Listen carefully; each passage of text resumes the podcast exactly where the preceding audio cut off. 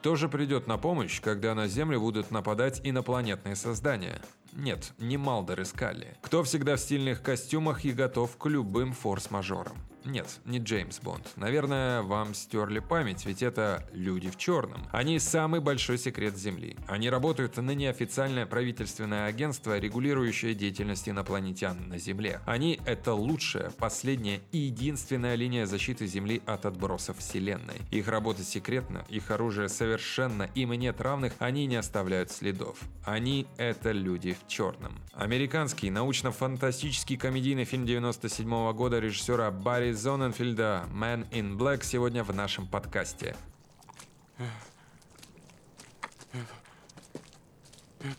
Это Не, не, не. не человек, знаю. Ну, посмотри-ка, это весь в потрохах. Что происходит?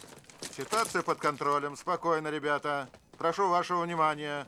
Я объясню происшедшее.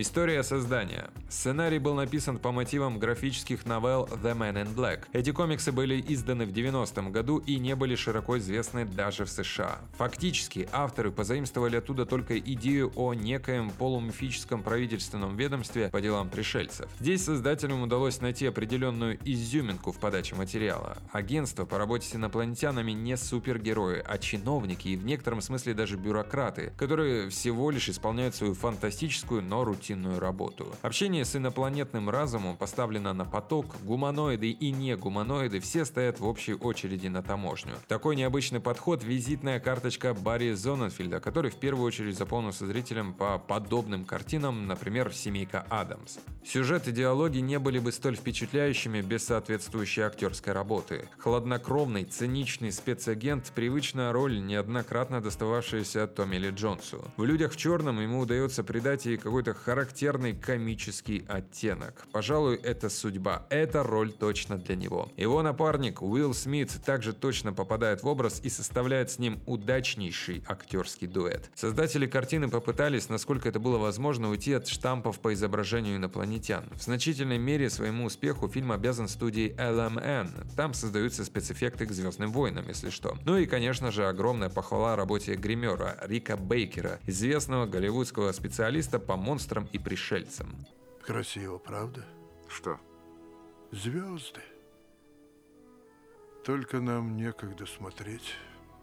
Пожалуй. Я буду скучать по нашей работе.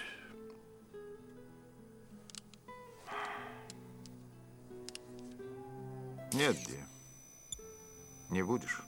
Кстати, я тут вспомнил. Знаете, что Уилл Смит после прочтения сценария не хотел играть в фильме, но его жена убедила его согласиться. Давайте перейдем вообще к фактам. Агента Джей мог сыграть популярный тогда актер Дэвид Швимер. Ну, это Росс из «Друзей». Представляете, как все бы было плохо. Уилл Смит не верил, что это был действительно Стивен Спилберг на другом конце линии, когда исполнительный продюсер впервые позвонил ему, чтобы поговорить о «Люди в черном». В первоначальных разработках сценариев основные действия проходили под землей, от Канзаса до Невады. Режиссер решил изменить местоположение на Нью-Йорк, объясняя тем, что во многих постройках и технических сооружениях города просматривается что-то необычное, похожее на различные космические корабли и ракеты. Кстати, не прогадал, смотрелось отлично. В эпизодических ролях инопланетян в фильме появляется режиссер фильма Барри Зоненфильд, ну и его дочь. Кинорежиссер Джордж Лукас и Стивен Спилберг. Последний был также исполнительным продюсером, если что, «Людей в черном». Киноактеры Дэнни Девита и Сильвестр Сталлоне, а также поп-музыкант Майкл Джексон. Штаб-квартира «Людей в черном» – реальное место. Расположено оно в Нью-Йорке в вентиляционной башне тоннеля Бруклин-Беттери, который соединяет Манхэттен и, собственно, Бруклин. Будете поблизости, не проходите мимо. Успех фильма вдохновил Марвел выбрать другие пути для развития, и позже, сотрудничая с Columbia Pictures, началось благодаря «Люди в черном» создание фильма «Человек-паук». Значит, летающие тарелки настоящие, а всемирную выставку затеяли для отвода глаз. Да, и выбрали Коинс. Инопланетяне прибывают и тайно живут среди нас.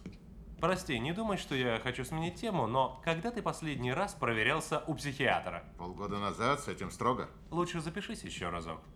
За это стоит сказать большое спасибо создателям. Собственно, они получили сполна. Например, Оскар за лучший грим и целых три статуэтки Сатурн. В фильме вообще удалось воплотить то, что редко реализуется в многобюджетных постановках, а именно хорошая научно-фантастическая идея, ну и неплохой текст. В том году это был второй кассовый фильм. Уж простите, тогда еще вышел «Титаник». Есть фильмы хорошие и даже отличные, но не всех их хочется пересматривать снова и снова. «Люди в черном» отличаются некой теплотой. Такие фильмы редко сейчас встретишь. Давайте пересмотрим еще разок и скажем спасибо за отличное детство. С вами был Глеб Новоселов. Услышимся в следующих подкастах. Смотрите только хорошее кино.